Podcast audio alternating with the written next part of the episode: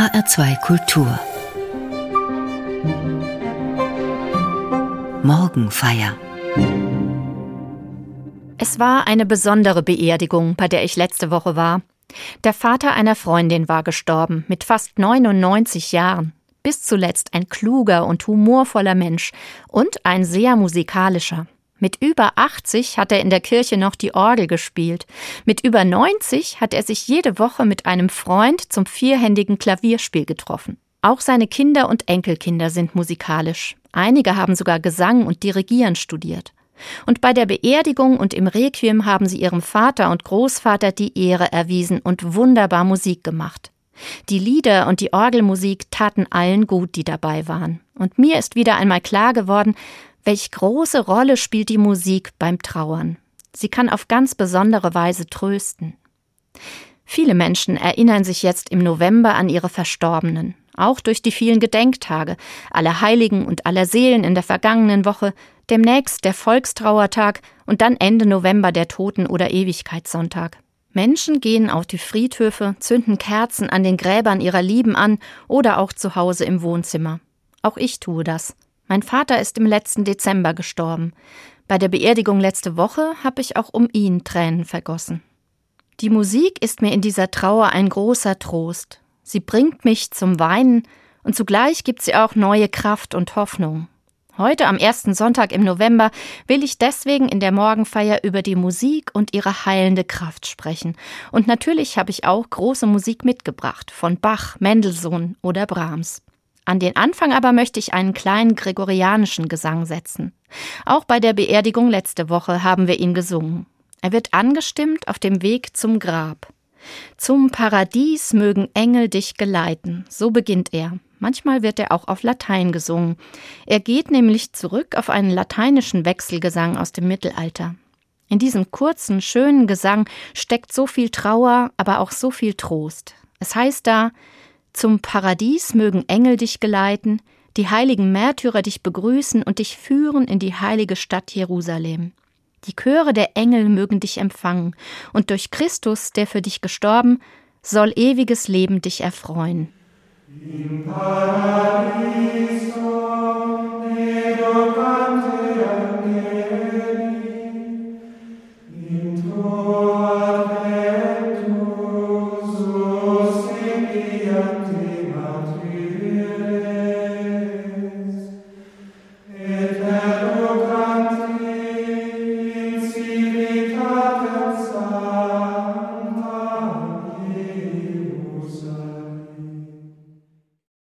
Dieser alte christliche Gesang zur Grablegung, er hat auch in diverse neuere Requien Eingang gefunden. In das von Maurice de Rufflet zum Beispiel oder in das berühmte War Requiem von Benjamin Britten. Es scheint so, als ob beim Trauern und Klagen auch die Verknüpfung mit alten Zeiten hilft. Wir fühlen uns als Trauernde oft so allein und einsam. Wer kann unseren Schmerz schon begreifen? Vielleicht hilft es da, sich mit seiner Klage einzuschwingen in die Klagen so vieler Menschen vor mir. Die Trauer um die Toten ist schon immer ein großes Menschheitsthema und seit jeher ist es auch ein großes Thema in der Musik. Nirgendwo sonst ist die Musik so sehr kulturelles Gedächtnis. Kaum zählen kann man die Vertonungen von Requien und Exequien. Wir treten mit ihnen ein in einen großen Klagechor, der die Menschen über die Jahrhunderte hinweg verbindet in ihrer Trauer um liebe Menschen. Auch für mich gehören Requien zu den Musikstücken, die mich am meisten bewegen. Sie zählen, auch wenn das vielleicht seltsam klingen mag, zu meinen Lieblingsstücken.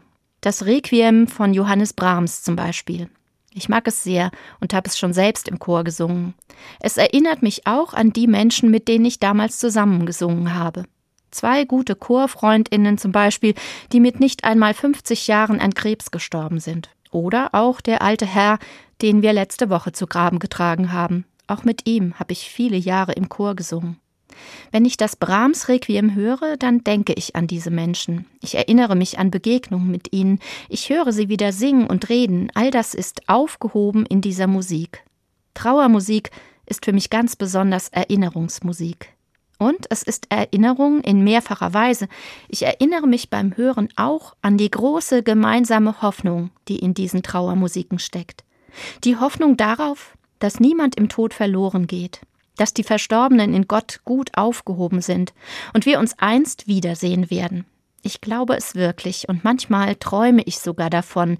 Nach dem Tod in einem neuen Leben wird es einen großen Chor geben mit wunderbarem Gesang, der Chor der Engel, der Chor der Auferstandenen, mit allen, die ich jetzt vermisse. Eine große Freude wird das sein. So wie es im Brahms Requiem mit Versen aus dem Johannesevangelium heißt. Ihr habt nun Traurigkeit, aber ich will euch wiedersehen, und euer Herz soll sich freuen, und eure Freude soll niemand von euch nehmen.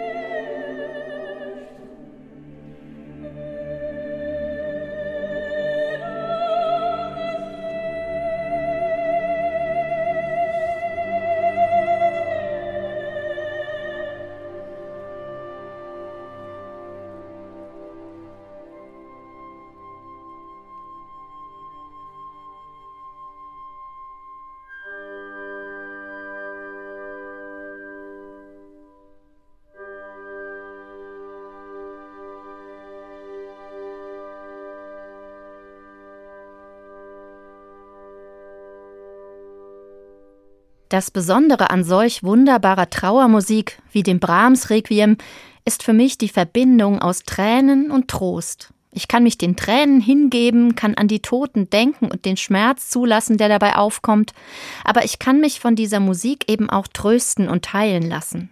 Wie einen seine Mutter tröstet, so tröstet mich Gott, und er tröstet mich vielleicht gerade mittels solcher Musik. Wenn sie vom Moll ins Dur wechselt, wenn sie wunderschöne Melodien hervorbringt, dann klingen auch in meinem Innern neue Töne.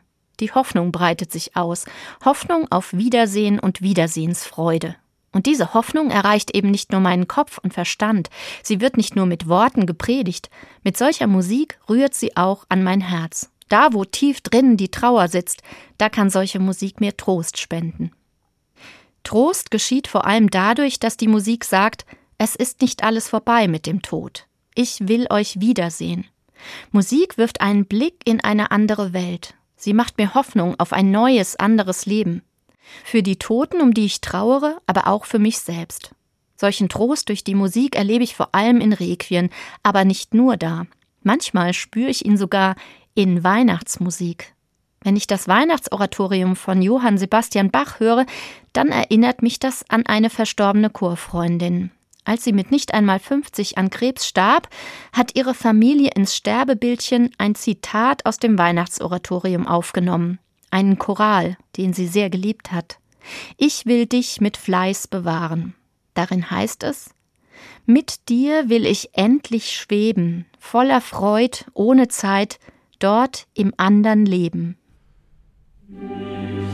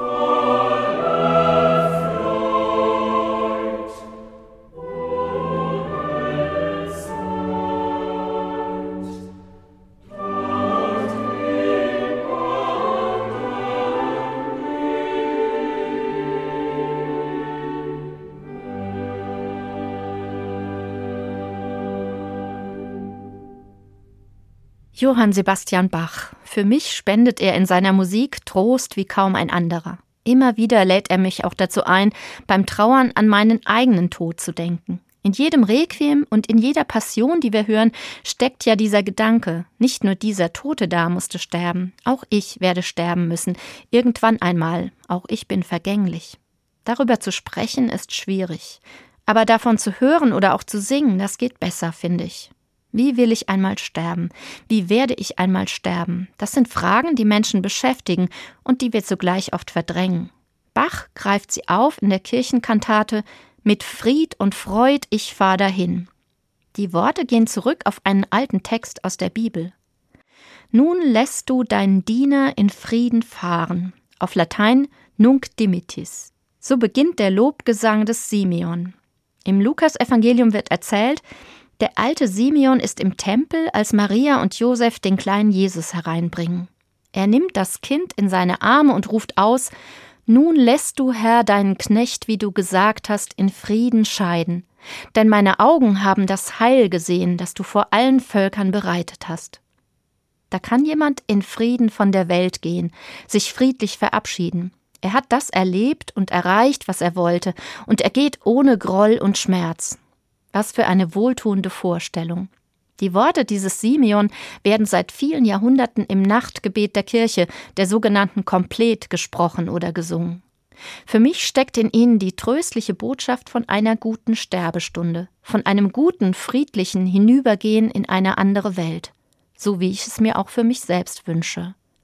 Besonders schön hat diesen biblischen Text auch Felix Mendelssohn Bartholdy vertont. Hier kommt der Anfang seiner Motette Herr, nun lässest du deinen Diener in Frieden fahren.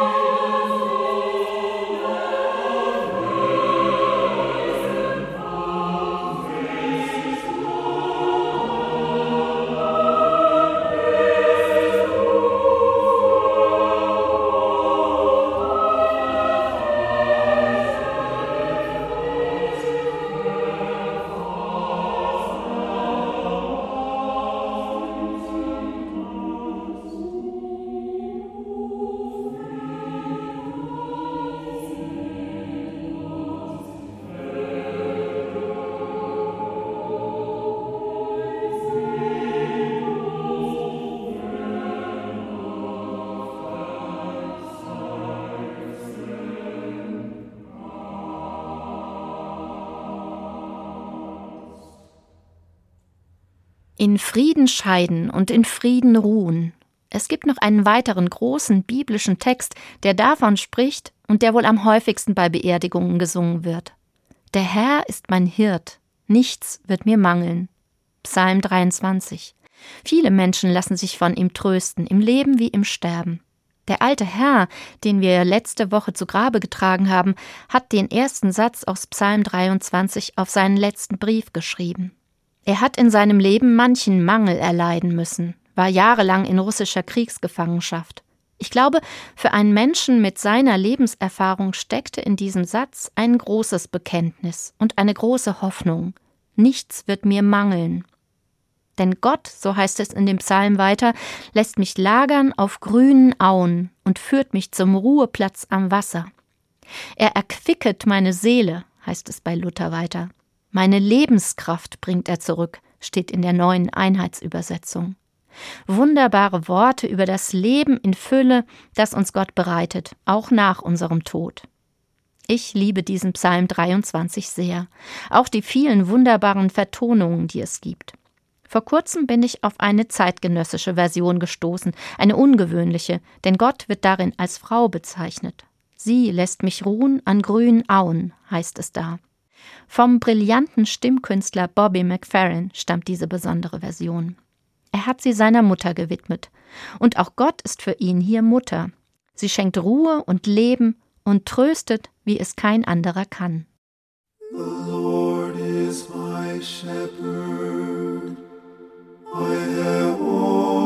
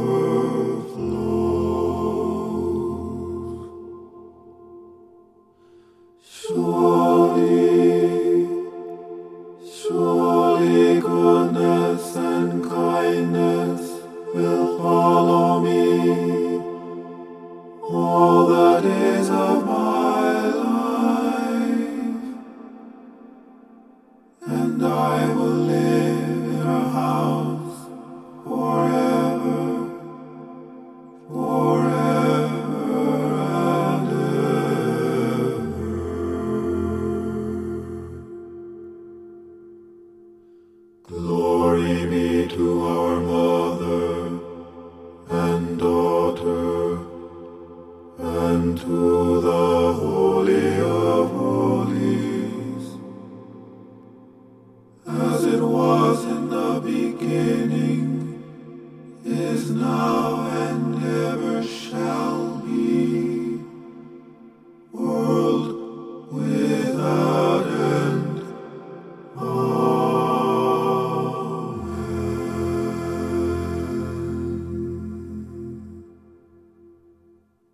In diesem Psalm 23 steckt die Zuversicht, Gott schenkt Lebenskraft vor dem Tod und nach dem Tod. Das ist eine Gewissheit, die wir heute kaum mehr so aufbringen können. An ein Leben nach dem Tod glauben nur noch wenige. Und doch ist dieser Glaube etwas, was die Trauer um einen verstorbenen Menschen verändert und die Trauer über das eigene Sterben müssen. Ich zweifle manchmal auch. Ich bin mir nicht immer sicher, dass da wirklich etwas ist am Horizont. Aber meistens glaube ich daran.